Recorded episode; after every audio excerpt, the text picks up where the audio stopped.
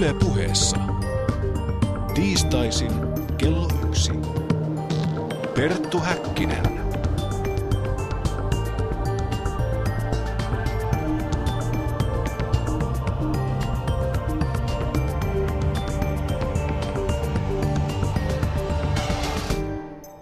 Myran är spunna du och vi krimmer kommer till henne plastminen och vi hunnit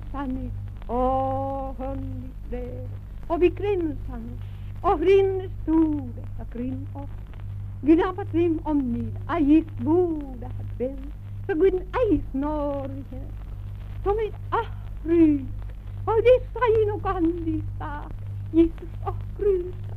Som et annet sunne livet har treet, hvor er smøydig at, hvor er smøysna, ni kan som ni trollsmiddag har visst om, og gør vi mistenget ut Afrika. Jos se minä tatrois mainit korvinaski så vi känet taikon vissang nu kennat kiilasi kasmon Jesus och honnitra Ja oikein voitokasta päiväarvon kuulijat ja lämpimästi tervetuloa tämän viikkoisen päänavauksemme pariin. Minä olen Perttu Häkkinen ja äsken kuulitte elävästä arkistosta peräisin olevaa 1930-luvulla äänitettyä glossolalia eli kielillä puhumista. Ja kielillä puhuminen Sehän tarkoittaa jonkinlaisessa uskonnollisessa hurmostilassa esitettyä sivusta seuraille käsittämätöntä puhetta. Hellutalaisuudessa kielillä puhumisen katsotaan juontuvan pyhän hengen antamista armolahjoista. Tänään puhumme aiheesta, nimittäin glossolaliasta, helluntalaisuudesta, hengellä täyttymisestä ja uskonnollisista valtasuhteista sosiaalipsykologin ja antropologin Katrina Järvisen kanssa. Lisäksi Panu Hietaneva haastattelee kielillä puhumisen ääneoppia tutkinutta Terhi Törmälehtoa. Mutta nyt lämpimästi tervetuloa lähetykseen, Katriina. Kiitos. Sinä synnyit helluntailaiseen kotiin. Millainen lapsuutesi oli? No mä vertaisin sitä siihen, että mä olin vähän niin kuin tämmöisten maahanmuuttajien lapsi. Että mun vanhemmat oli matkalla taivaaseen. Se oli niin kuin meidän perheen varsinainen kotimaa. Eikä ollut sove- soveliasta niin kuin oppia tavalliseksi suomalaiseksi ihmiseksi – ja vaikka tuota kielillä puhumista nyt ei ihan, ihan 247 harjoitettu, niin meidän niin kuin suomen kielikin oli erilaista. Että jos siellä Tampereella muut sanoivat, että moro, niin meillä sanottiin, että rauhaa. Ja sitten, sitten tota, näkemiin oli isän haltuun. Ja siis koko tämä niin kuin sanasto oli sellainen, että mä en esimerkiksi ikinä pyytänyt ketään tavallista lasta kotiin käymään, koska mä pelkäsin sekä näitä vanhempien niin kuin polvirukouksia, kielillä puhumisia, mutta myöskin ihan sitä, että isäni sitten kysyy heti kaverilta, että oletko antanut elämäsi jo Jeesukselle. Teillä oli siis oma kielipelinne kotona. Kyllä, joo. Ja sen hallitseminen oli myös niin kuin merkki siitä, että oli antautunut tälle uskolle, että se niin kuin vastauskoon tullut aikuinen, joka ei heti osannut sanoa rauhaa, isähaltuun, aamen, halleluja ja näitä tällaisia hokemia, niin hänelle vähän aikaa niin kuin sallittiin se, mutta pikkuhiljaa piti omaksua tämä kielipeli. Mielenkiintoinen, täytyy tässä tällaisen pikku yksityiskohtaan kuuluisa suomalainen saarnaaja Håkan Westergaard, hän käyttää hyvin paljon tätä halleluja-ilmaisua, niin onko tämä siis vanhaa helluntailaista alkuperää, tämä ö, lausumistapa? No ilmeisesti, koska halleluja, halleluja huudettiin aina siellä niin kuin kokouksissa, että, että yleensä Suomi äännetään silleen, miten se kirjoitetaan, mutta harvoin kuuli, että hallelujaa. Että kyllä, kyllä se oli tämmöinen niin kuin jonkinlainen – kulttuurinen juttu, jo, jolla erottauduttiin muista, jotka käytti tätä uskonyhteisöistä, joissa käytettiin tätä hallelujaa ilmaisua. Sinä kerroit, että lapsuudessasi koit, että sinun ja vanhempiesi välissä oli aina jotain, eli Jumala. Mi- mitä tarkoitat? No naapurin työläisperheissä usein oli vanhemmat humalapäissä, eikä sekään varmaan ollut kovin mukavaa, mutta että mä oon sanonut, että mun vanhemmat oli jumalapäissä. Että et he oli usein sellaisessa hiljaisessa rukouksessa kuulu, kuulu sellainen sihinä, sellainen kiitos, Jeesus, halleluja. Ja, ja tota, silloin vaan jotenkin tajus, että vanhemmilla on jotain paljon tärkeämpää ja he sitä aina korostivat, että ensin tulee Jeesus ja sitten vasta kaikki muut asiat. Ja jollain tavalla oppi hyväksymään sen, että ei tule koskaan olemaan vanhemmille yhtä tärkeä kuin Jeesus. Eli on aina toisella siellä automaattisesti. Automaattisesti, että he, he olivat jonkinlaisen kelmun takana, he olivat omassa hengen kuplassaan, eikä heihin niin kuin, ole saanut sen kaltaista kontaktia kuin, niin kuin maallisiin vanhempiin. Kysyn näitä asioita lähinnä sen takia, koska puhumme seuraavaksi siitä, miten sinä opit puhumaan kielillä ja näin, niin koetko jollain tavalla, että nämä olivat välttämättömiä nämä ikään kuin henkiset näytöt sinulle, jotta pystyit myös tulemaan lähemmäksi omia vanhempiasi? Joo, kyllä mä koin, että, että se painostus heidän taholtaan niin kuin näiden suurten syntien kanssa, mitä mulla oli sitten niin kuin yhdeksänvuotiaaksi asti ehtinyt kertyä, että jo, joskus olin salaa ottanut sokeripalan varmaan kaapista tai jotain tällaista, niin ne oli niin kuin kerta kaikkiaan jo murskata, mutta et, et kyllä mä niin kuin koin, että se vanhempien ja Jumalan hyväksyntä mulla niin kuin sekoittu toisiinsa ja että, että olo jollain tavalla helpottuisi sitten siellä niin kuin kotona ja siellä seurakunnassa, kun mä antaisin elämäni Jeesukselle. Miten sinä sitten opit puhumaan kielillä ja miten kielillä puhumisen ylipäätään voi oppia? No mähän olin ensin tullut sitten syntitaakkani kanssa Jumalan luo ja antanut elämäni Jeesukselle yhdeksänvuotiaana ja, ja käynyt niin kuin tehnyt koko loppuelämää koskevan uskon ratkaisun, eli käynyt kasteella, uskovien kasteella. Ja sitten tuli tämä paine, että, että kun sanottiin, että Jumala vaan antaa sen pyhän hengen, kun on hänelle kokonaan antautunut. Ja ei, ei sitten vaan niin kuin, vaikka kuinka yritin antautua ja tunnustaa syntejäni ja olla kokonaisvaltainen – uskossani, niin ei tullut niitä kieliä, mutta sitten oli näitä eri rukouskokouksia. Usein lapset ja nuoret tuli kesäleirillä, tota, sai, sai sitten pyhähengen ja alkoi puhua kielillä, mutta mä, mä olin sitten semmoisen naisen evankelistan luona, joka vei aina näitä pieniä tyttöjä sinne kotiinsa ja tota, siellä sitten polvirukouksessa kovasti meille rukoiltiin näitä kieliä ja tota, Tämä oli tämmöinen iso, isokokoinen nainen, iso, iso rintainen ja mä muistan, että hän tota, ensin vaan niin kuin rynkytti mun selkään ja, ja tota, huusi Jumalan puoleen, että anna Katriinalle, täy, täytä hänet hengellä ja anna hänelle uudet kielet, mutta sitten kun ei millään sitä tapahtunut, niin hän tuli, niin kuin oli jo painollaan mun päälläni ja, ja tota, rynkyttäminen oli kovempaa ja sitten hän alkoi jo hermostua, kun mä en saanut niitä kieliä, niin sitten hän sanoi, että sanot nopeasti kiitos, kiitos, kiitos, sanot niin nopeasti kuin pystyt, niin kieli menee solmuun ja siitä se lähtee. Ja niin mä sitten tein ja jotenkin sitten sekosin sanoissani ja, ja tota, sitten sit mä jotenkin päättelin ja, ja tota, hän alkoi ylistää, että nyt on Katriina saanut täyttynyt hengellä ja saanut uudet kielet, että että tämä oli se mun tapa ja mä oon sitten myöhemmin vertaillut niin tosi monet on saanut tällä samalla menetelmällä, että sano nopeasti kiitos, niin menee kielisolmuun. Mutta nämä ihmiset on kyllä yleensä niitä, jotka on sitten erkaantunut tästä yhteisöstä, jotta me ollaan päästy niinku vertailemaan näitä kokemuksia. Eli to, toisin sanoen tämä kielillä puhuminen on jossain määrin initiaatio aikuiseen helluntailaisuuteen. Voisiko näin ajatella?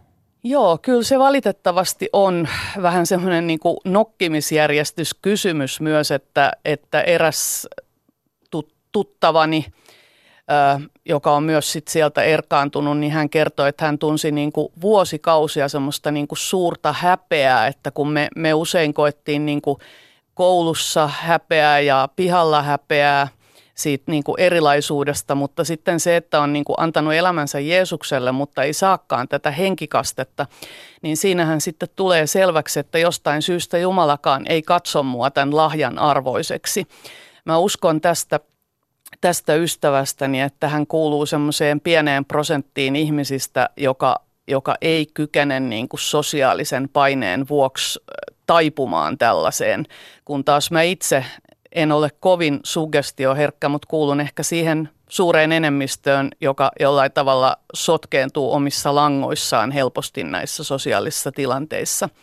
Mutta että kyllä niin kuin ehdottomasti uskoon tulo ei vielä riitä, vaan sitten pitää, sit tulee tämä kastekysymys ja sitten tulee tämä pyhän hengen kaste. Mutta ei nekään riitä, koska sitten pitää ihan koko ajan niin kun täyttyä uudestaan hengellä. Pitää olla koko ajan palava.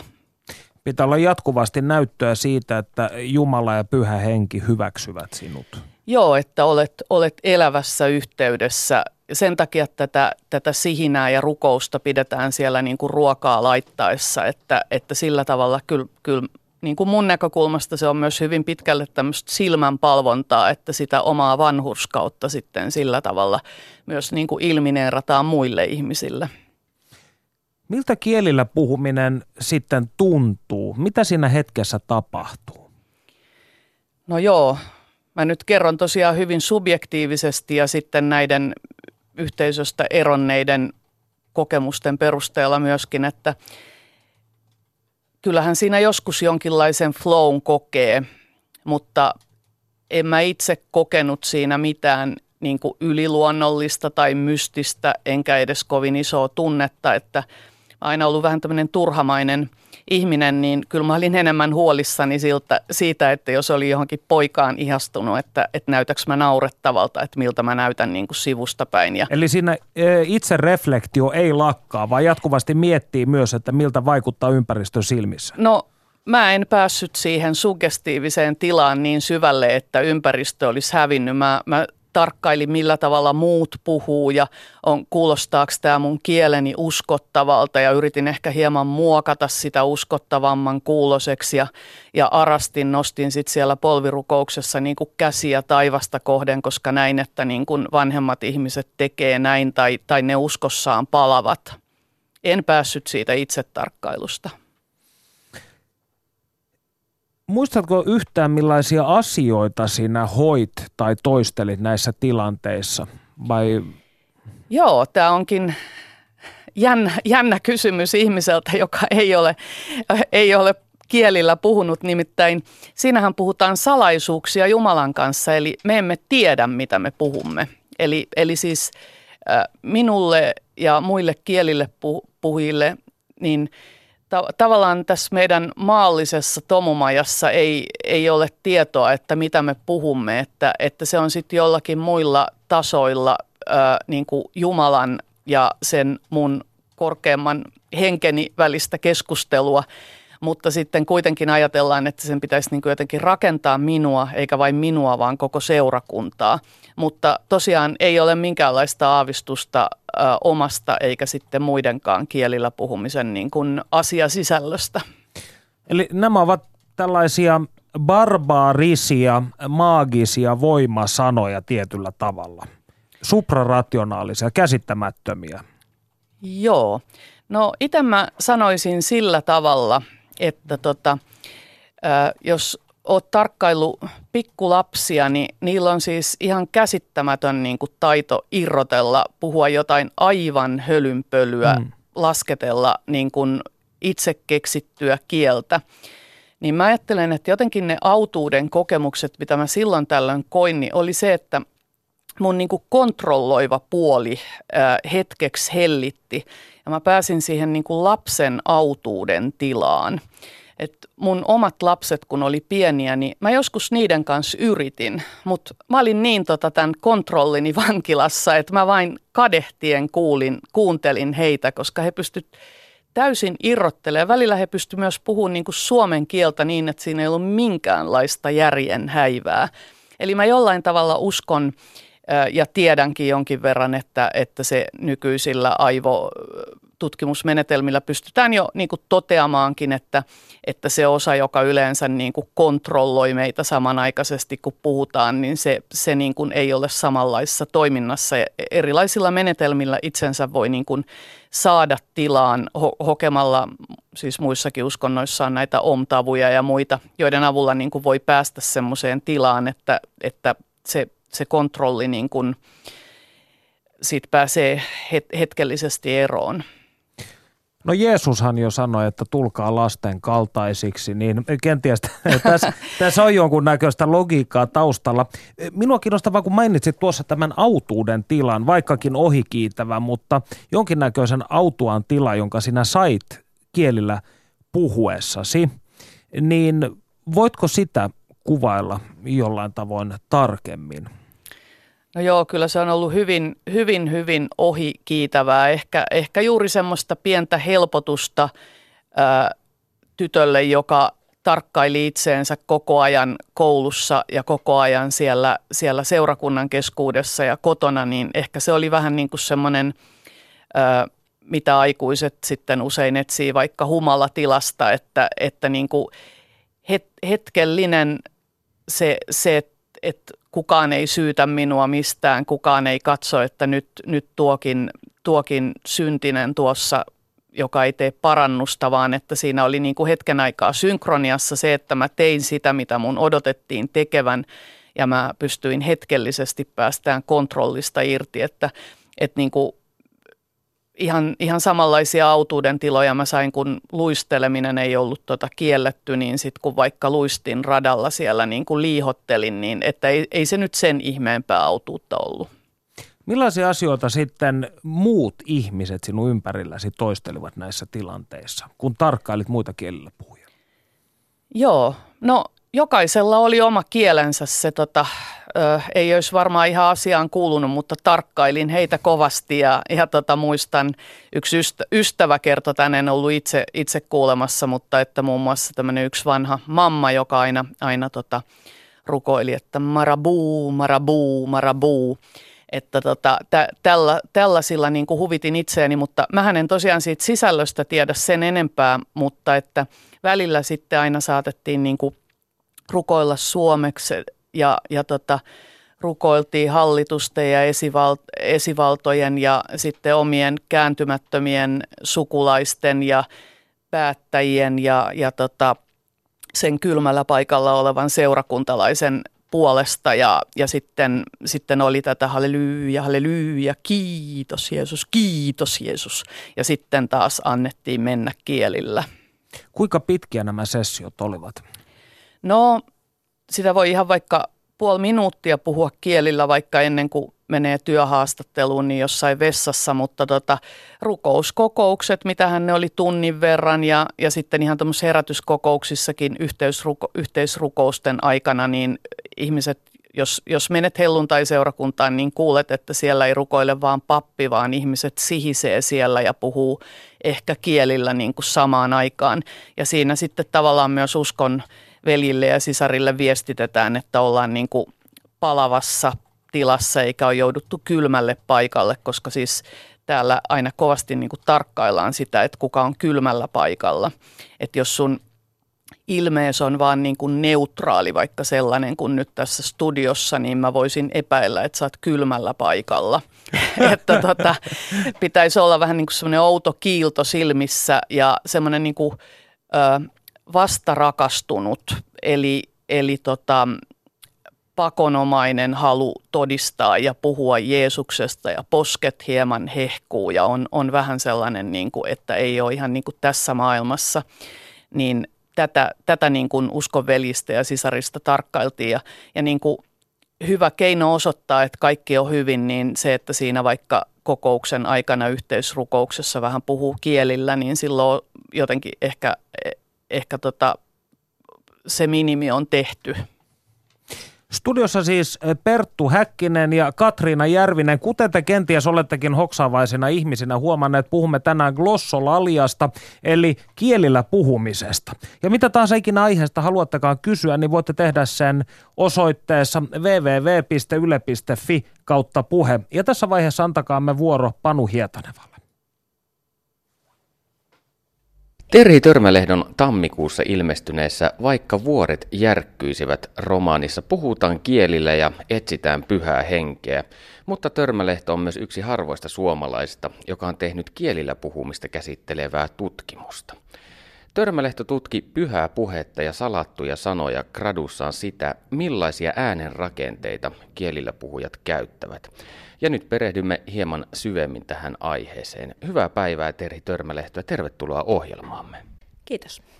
Gradusi tosiaan käsitteli kielillä puhumisen äänen rakenteita. Mitä se tarkoittaa käytännössä? No mä nauhoitin tätä tuotosta, mitä kielillä puhujat puhu rukoillessaan, puheessaan kielillä, ja sitten vertasin sen äänenrakennetta suomen kielen äänenrakenteeseen.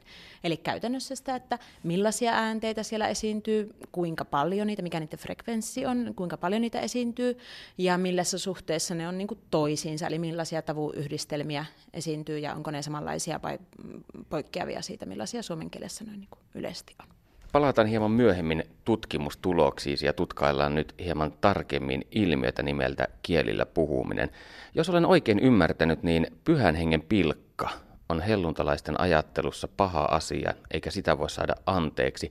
Kuinka nämä ihmiset suhtautuivat siihen, että pyysit heitä haastateltavaksi ja halusit äänittää kielillä puhumista?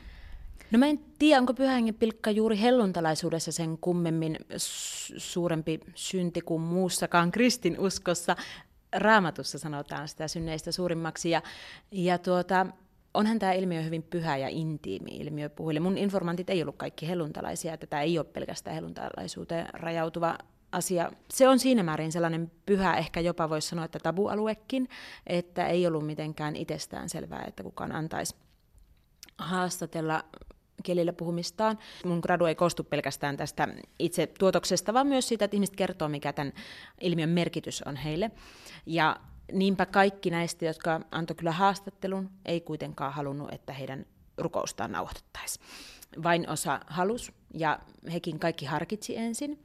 Ja sitten kun he suostu siihen, niin usein siihen vielä, ellei aina vielä liitty se toive, että rukoillaan tai he rukoilevat ja sitten katsotaan, tuleeko pyhä henki paikalle. Että kuka ei niin kuin luvannut, että joo, mä laitan sen päälle, tai jotenkin näin, että minkälainen automaatio tässä ei näille ihmisille ole kyseessä.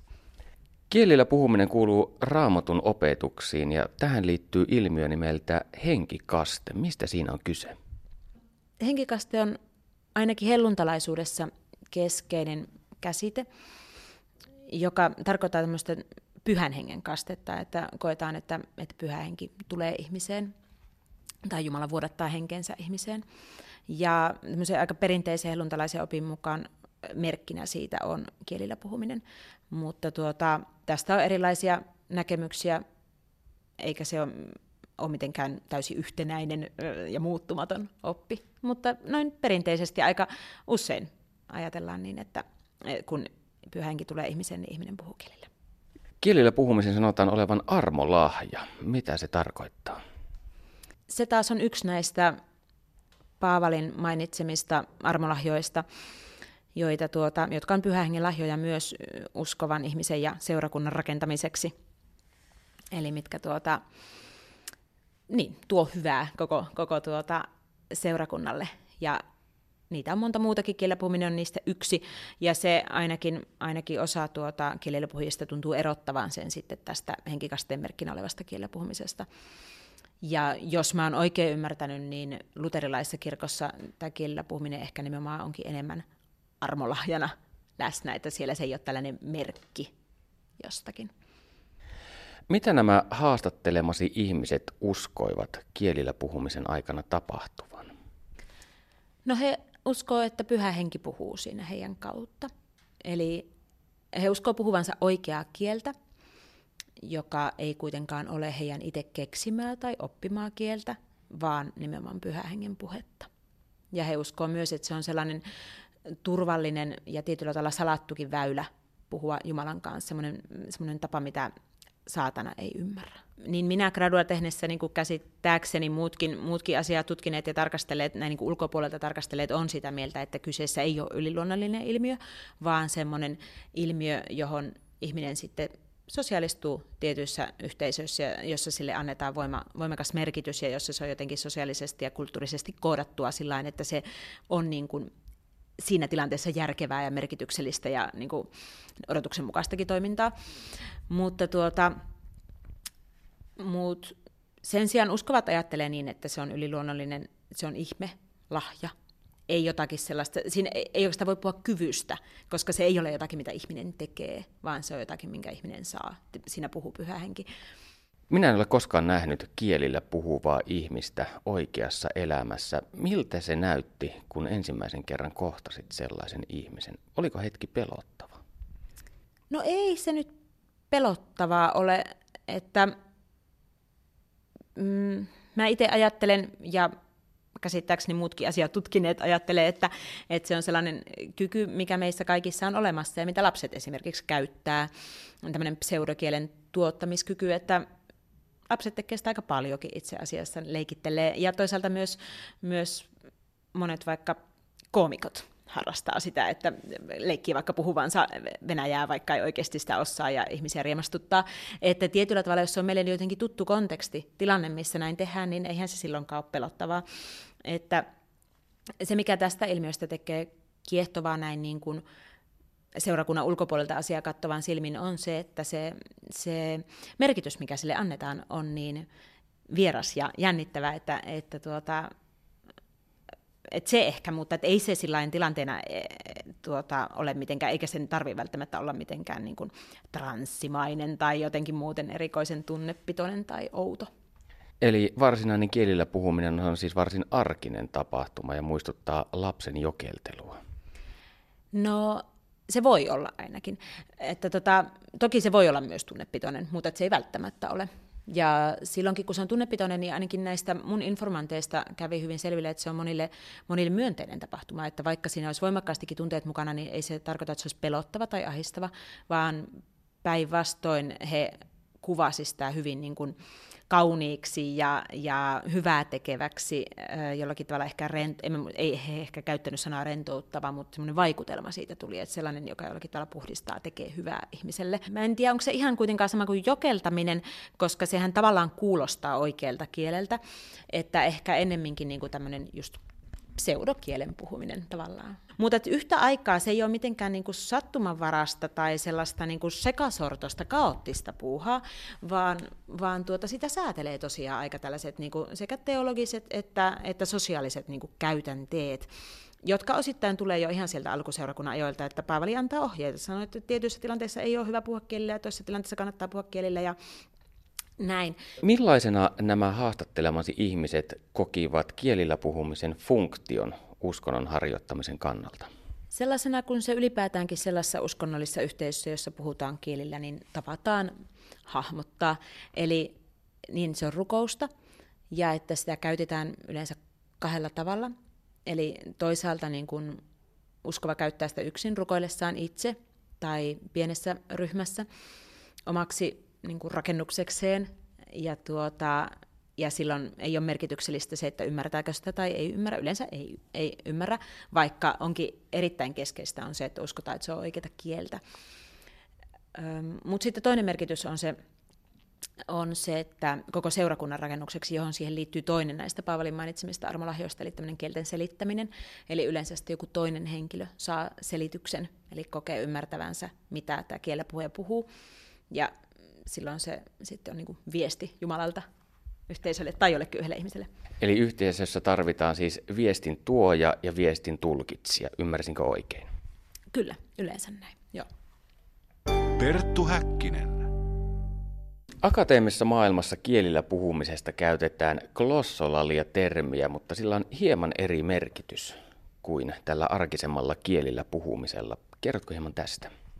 Mun käsittääkseni se ero on ehkä lähinnä siinä, että tämä glossolalia voi toisaalta viitata niin kuin tähän ilmiöön, kielillä puhuminen, ja että siinä toisaalta otetaan huomioon just se, se miten se on niin kuin merkityksellistettyä ja sosiaalisesti koodattua tietyissä yhteisöissä, että siinä ei viitata mihin tahansa, kun joku vaan mm, huvikseen puhuu vaikka niin kuin keksimäänsä kieltä tai muuta, vaan nimenomaan siihen tietyn yhteisön tietyllä tavalla merkityksellistämään kielenkäyttöön, mutta toisaalta ne vietetään myös siihen itse tuotokseen, eli siihen, mitä kielillä puhuja puhuu. Se on sillä jännä, että se on kieltä, jonka funktio ei ole merkityksessä, eikä edes tavallaan kielen niin kuin kommunikatiivisessa puolessa, niin kuin oikeastaan kaikki muu kielellinen toiminta on, vaan sen funktio on, on siinä niin kuin sen sosiaalisessa käytössä sillä, että käytetään sitä kieltä, ei siinä kielessä itsessään. Ja se, se tietenkin erottaa sen kaikesta muusta kielen käytöstä.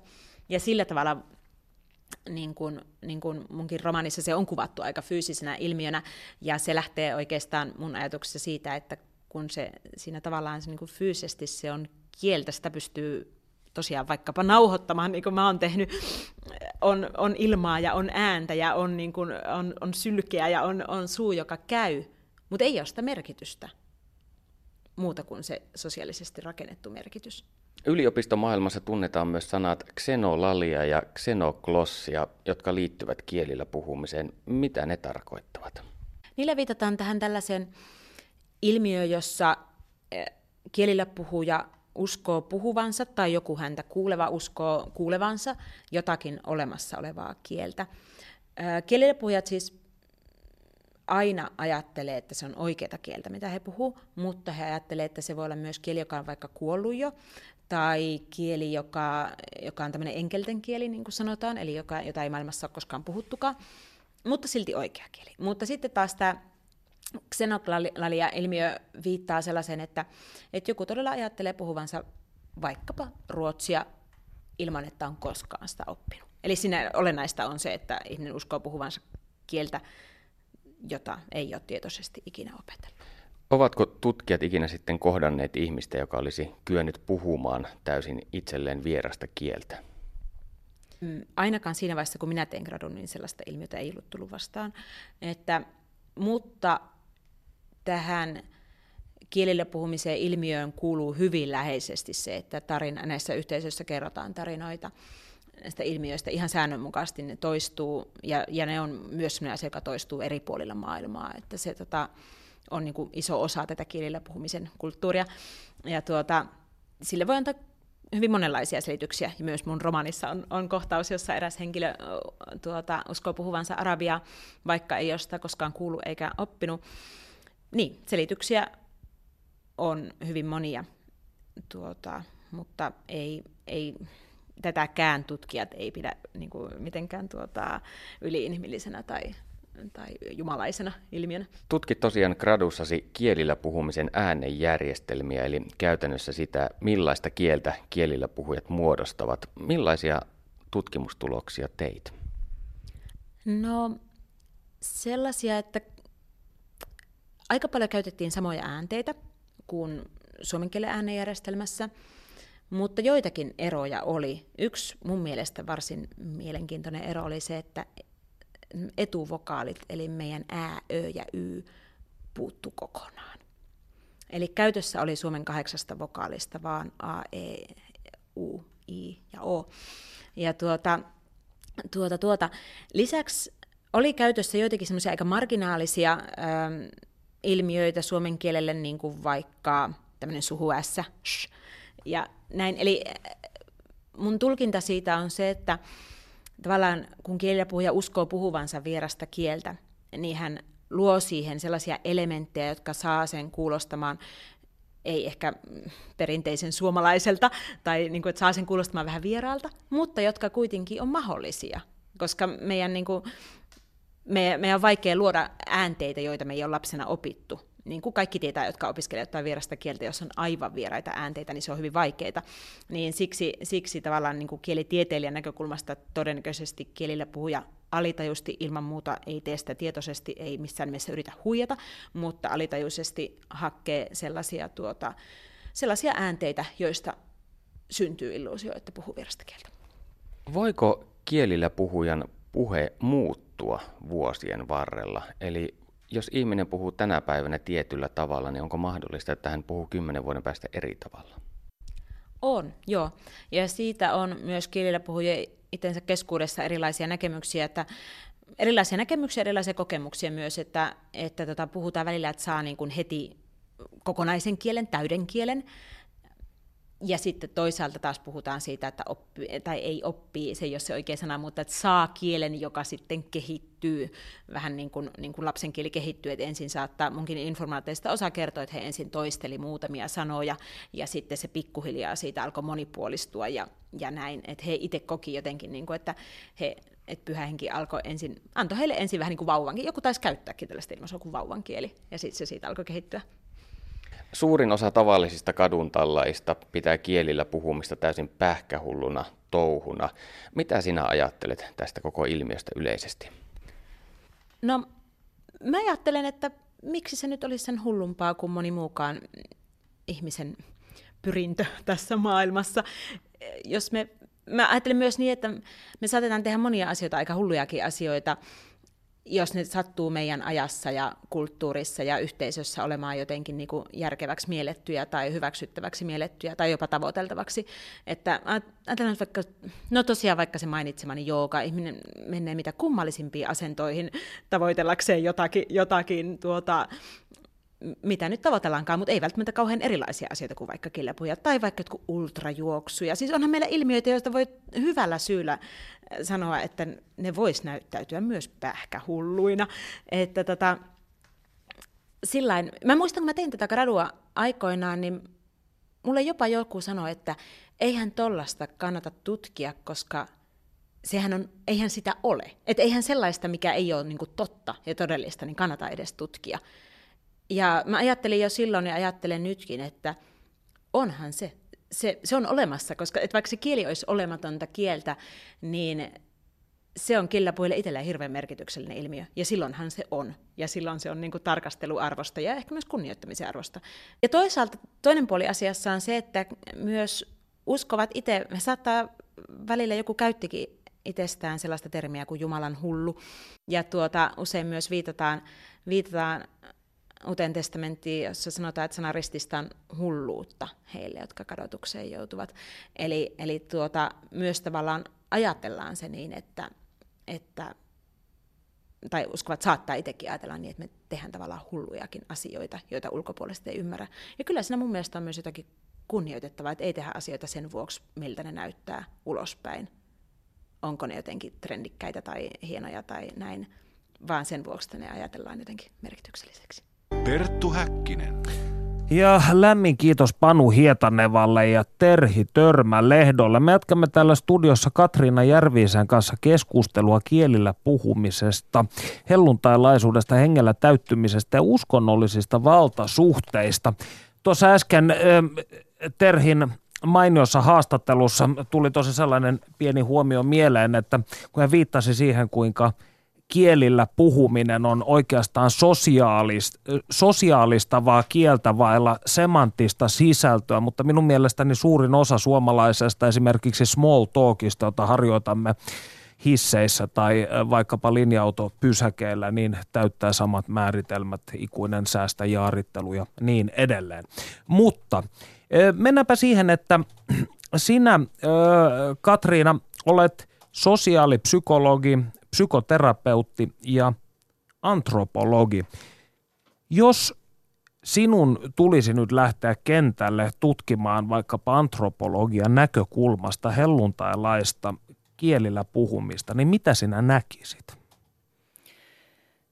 Tämä on ehkä olisi kaikista vaikein haaste antropologille, koska yleensä antropologi tutkii jotakin, jota ei tunne ja mä, mä tunnen jo, mutta, mutta voisin niin kuin sanoa ikään kuin tulokset, mitä mä, mä niin kuin olettaisin saavani, niin olisi varmaan se, että, että siinä on ainakin niin kuin kolme eri tasoa, että, että siinä oikeasti ja vilpittömästi usein etsitään yhteyttä Jumalaan ja halutaan uskoa, että, että ollaan, ollaan niin kuin hengen vaikutuksen alla.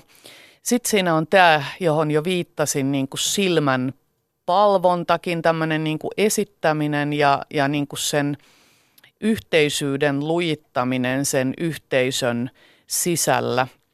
Mutta sitten helluntailaiset ainakin silloin mun lapsuudessa tekivät kovasti eroa muihin uskovaisiin ja, ja juuri tämä hengen täyteys oli yksi sellainen, joka erotti esimerkiksi tästä valtion kirkosta. Että oli kastekysymys ja pyhähenki, jotka erotti. Ja mä ainakin muistan, että niihin aikoihin, 6-70-luvulla, oltiin sitä mieltä, että taivaaseen voisi päästä helluntalaisten lisäksi baptistit ja metodistit. Ja sitten jotkut väitti, että ehkä joku vapaakirkollinenkin voisi niin kuin vilahtaa portista sisälle, mutta tota, edellytyksenä oli, että ne oli tämmöisiä niin kuin, hengellä täyttyneitä ihmisiä. Et, et siinä niin kuin tehdään hajurakoa myös näihin muihin yhteisöihin ja sehän on aina niin kuin keino vahvistaa sitä sisä, sisäistä koherenssia, kiinteyttä. New Age-kulttuurissa puhutaan usein kanavoimisesta. Näetkö antropologina, että kielillä puhuminen ja kanavointi olisivat jotenkin olemuksellisesti lähellä toisiaan? Joo, siinä merkityksessä, miten Terhi Törmälehtokin tuossa insertissä viittasi, että, että tämä profetoiminen, joka on niin kuin yksi armolahja, jonka voi sitten saada, kun on täyttynyt pyhällä hengellä, ehkä, ehkä samassa yhteydessä tai myöhemmin, niin – niin äh, siinähän puhuja usein puhkeaa kovaäänisesti yhtäkkiä huutamaan niin kuin kielillä, tai jotkut puhuu hiljaisestikin, mutta mu, mieleen on jäänyt nämä huutajatyypit kesken herätyskokouksen. Ja tota, sen jälkeen sieltä salista pitäisi löytyä ääni, joka tulkkaa tämän sanonnan. Mulla esimerkiksi, mä oon saanut yhden kerran sanan Jumalalta ja tota, se oli tämmöinen, kun mä olin teini-ikäinen ja mua oli alkanut sitten jo niin kuin maailma vetää puoleensa ja, ja koska me ei saatu kaunistella sitä ulkonäköä, jonka Jumala oli meille antanut, mutta mä olin vähän tai aika laillakin ihastunut sitten yhteen poikaan ja, ja mä olin pitkistä hiuksistani leikannut semmoisen sentin suikaleen tuosta otsalta, että mulla on niin kuin pieni otsa otsatukka, jonka takia mä tulin myöhemmin, yritin livahtaa sinne takapenkkiin. Mutta tämä profeetta nainen, jolla oli semmoinen kova nasaalinen ääni, hän haukan silmillään huomasi tämän asian ja hän alkoi niin kuin huutaa kielillä kova äänisesti ja mulla oli jotenkin semmoinen pahaenteinen tunne jo siinä vaiheessa. Mä olin ehkä jonkun pienen mikroilmeen nähnyt, että tämä saattaa liittyä minuun. Ja hän sitten myös itse tulkitsi tämän profetian ja hän, hän huusi, että, että sinä nuori sisareni, jota maailma on alkanut vetää puoleensa, joka olet leikkauttanut maailmallisen otsatukan, palaa minun luokseni ja niin edelleen. Eli usein nämä profetiat oli sellaisia, että, että niin sanotusti ehkä oli vähän astian makua, niin kuin siellä tavattiin sanoa että, että oli kysymys niin kuin ihmisten välisistä valtasuhteista ja näitä moitteita toisille annettiin ja tätä omaa asemaa nokkimisjärjestyksessä nämä profeetat myös niin kuin pyrki sitten tekemään tai ottamaan kantaa näihin seurakunnan sisäisiin valtakamppailuihin. Et, et minun ju- mielestäni astian makua oli hyvinkin paljon näissä. Jumalahan on aika väkevä auktoriteetti uskonnollisen yhteisön sisäisissä välien selvittelyissä, joten toisaalta ymmärrän myös, miksi Joo, ja näitä profeettoja, profeettoja sitten ei kyllä mielellään lähdetty kyseenalaistamaan, vaikka mä luulen, että siellä sitten kotimatkalla usein jupistiin tätä, että – oli tämmöinen sanonta kuin, että, että oliko se sielullista, että nyt ehkä kyllä tuntuu olevan sielullista. Mä oon jotenkin ymmärtänyt sen niin, että kun hengen piti puhua, niin sitten jos tämä psykologinen puoli tuli mukaan, niin silloin ehkä, koska sielutiede oli psykologia ennen vanhaan, mm. niin vielä 60-luvulla sitten aina kuulin, kun munkin vanhemmat puhu, että kyllä se nyt oli sielullista. Eli ei tullut puhtaasta lähteestä, niin. vaan nimenomaan oli sekoittunut näihin ihmisen omiin psyykkisiin haluihin. Kyllä. Kirjoita teoksessasi Saanko esitellä monenlaiset minämme seuraavasti.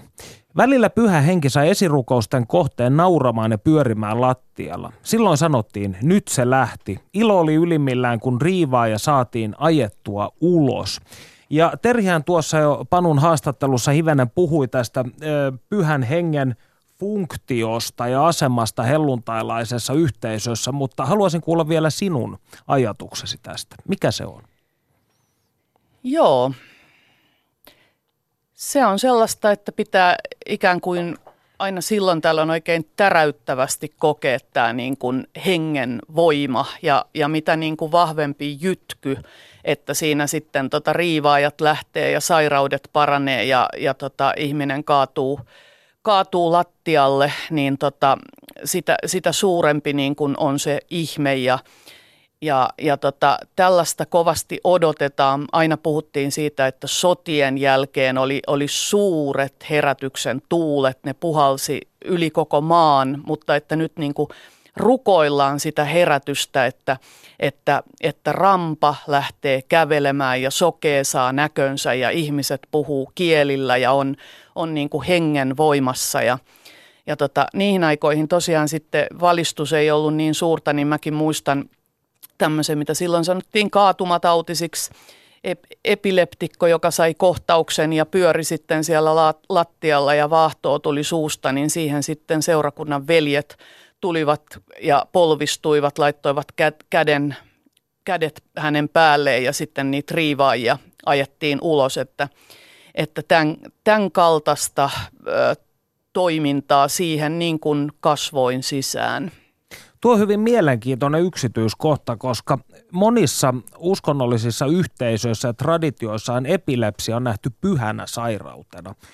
Ikään kuin sinä, että Jumalan henki tulee ihmiseen, mutta hellutalaisuudessa se siis nähtiin pahana asiana.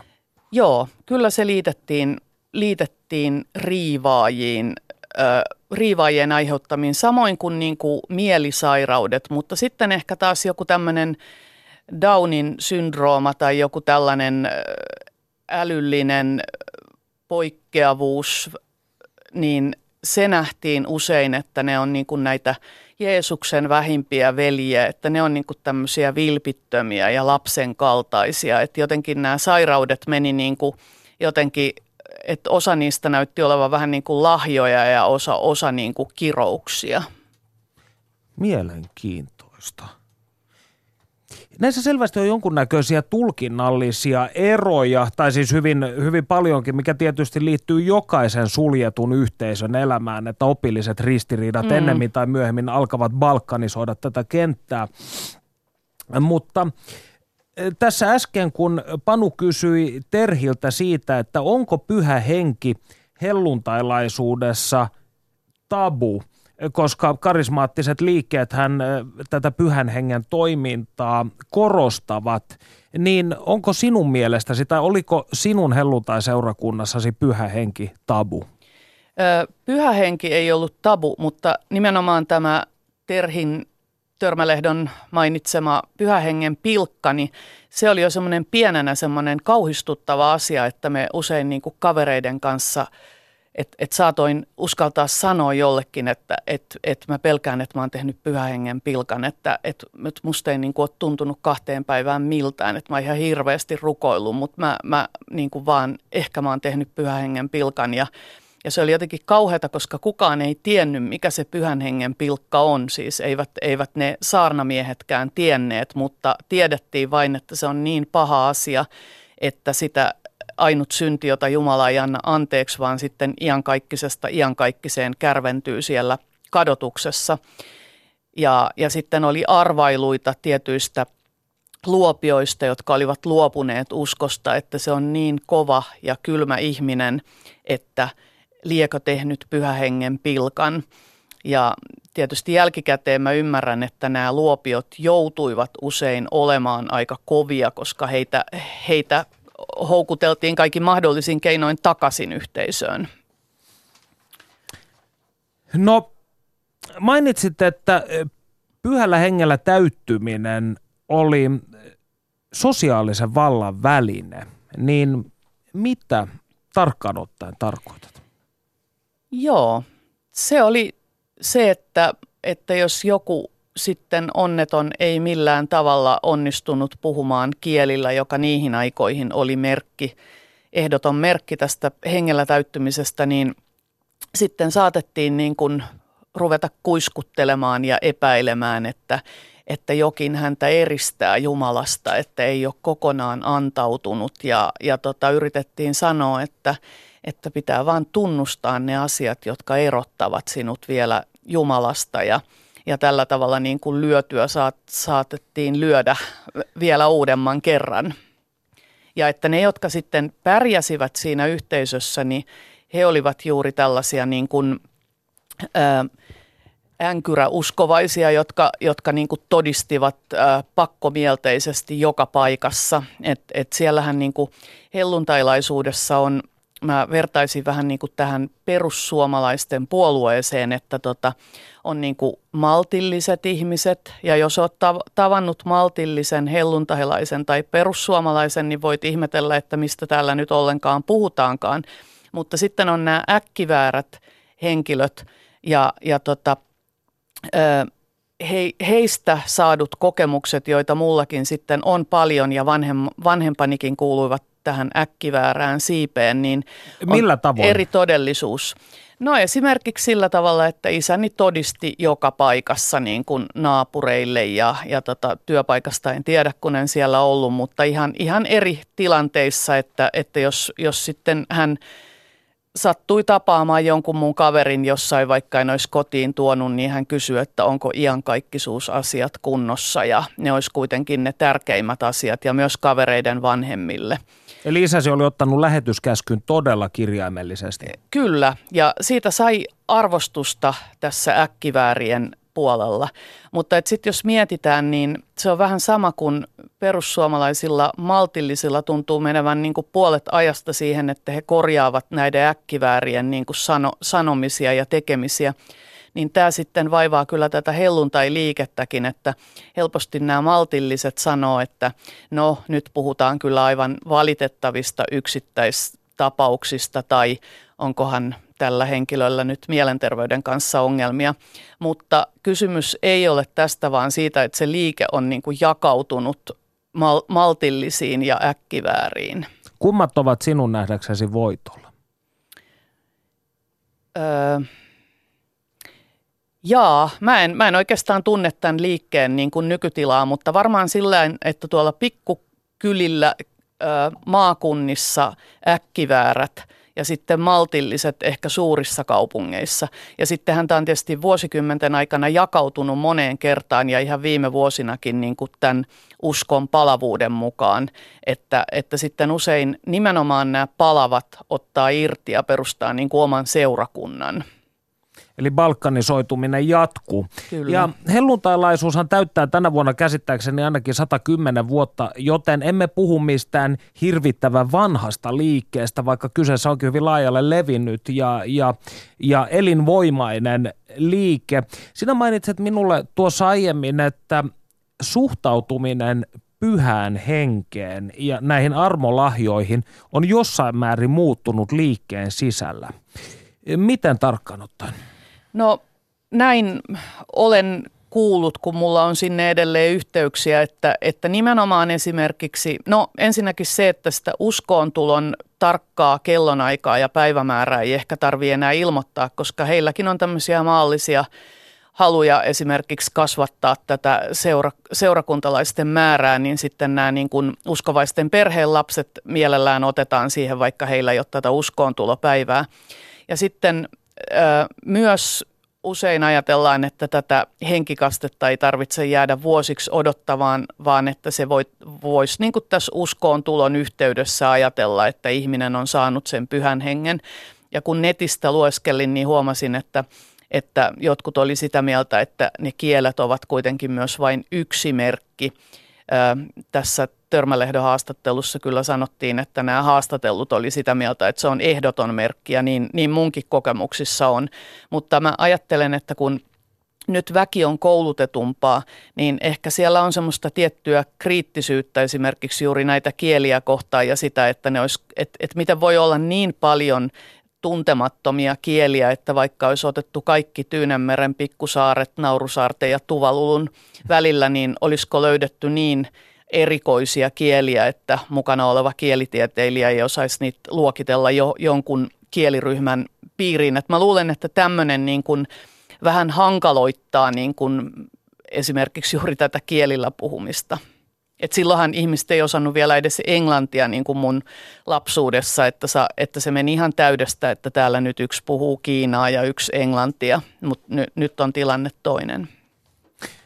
Eli luonnontiede ja kielitieteet ja vastaavat ovat toisin sanoen supistaneet myös helluntailaisuuteen liittyvien mysteerien elinalaa. No sinä olit 19-vuotias, kun irtauduit helluntailaisuudesta. Miksi? No se oli tietysti niin kuin pitkä prosessi, mutta voi sanoa, että ihan viimeinen piste oli se, kun mä olin jo lähtenyt niin kuin synnin teille Tukholmaan muuttanut ja sitten mulle tuli niin hirvittävän paha olo ja morkkis, että mä menin tämmöiselle raamattuopiston kurssille kolme kuukautta, jossa ikään kuin näitä saarnaajia ja evankelistoja koulutetaan. Ja siellä sitten muun muassa yksi nainen oli paastonnut jo 40 päivää vesipaastolla ja hän tunnusti syntejä aamusta iltaan. Ja mä näin selvästi jo sillä tietämyksellä, että hän on psykoosissa, mutta hänestä ajettiin riivaajia ulos monta kertaa päivässä. Ja silloin mä niin kun, oikeastaan se oli semmoinen, tuon kurssin jälkeen mä jouduin itsekin tunnustamaan siellä syntejä, joita mä en ollut tehnyt, että, että olisin muun muassa vietellyt miehiä ynnä muuta. Ja ne oli aivan kukaan ei siellä mua, mua edes millään tavalla kiinnostanut, niin sitten se oli tavallaan semmoinen ajolähtötilanne, että mä en enää miettinyt, että mitä tästä seuraa, vaan, vaan mä lähdin niin kuin pääkolmantena jalkana niin kuin pakolaiseksi Ruotsin Tukholman rinkkebyyhyn muiden, muiden pakolaisten seuraan sinne. Et, et jotenkin se niin kuin systeemin valheellisuus selvisi mulle silloin – Lämmin kiitos vierailustasi Katriina. Kiitos. Meidän täytyy nyt jälleen valitettavasti lopettaa ja me palaamme asiaan ensi viikolla. Siihen saakka voikaa hyvin.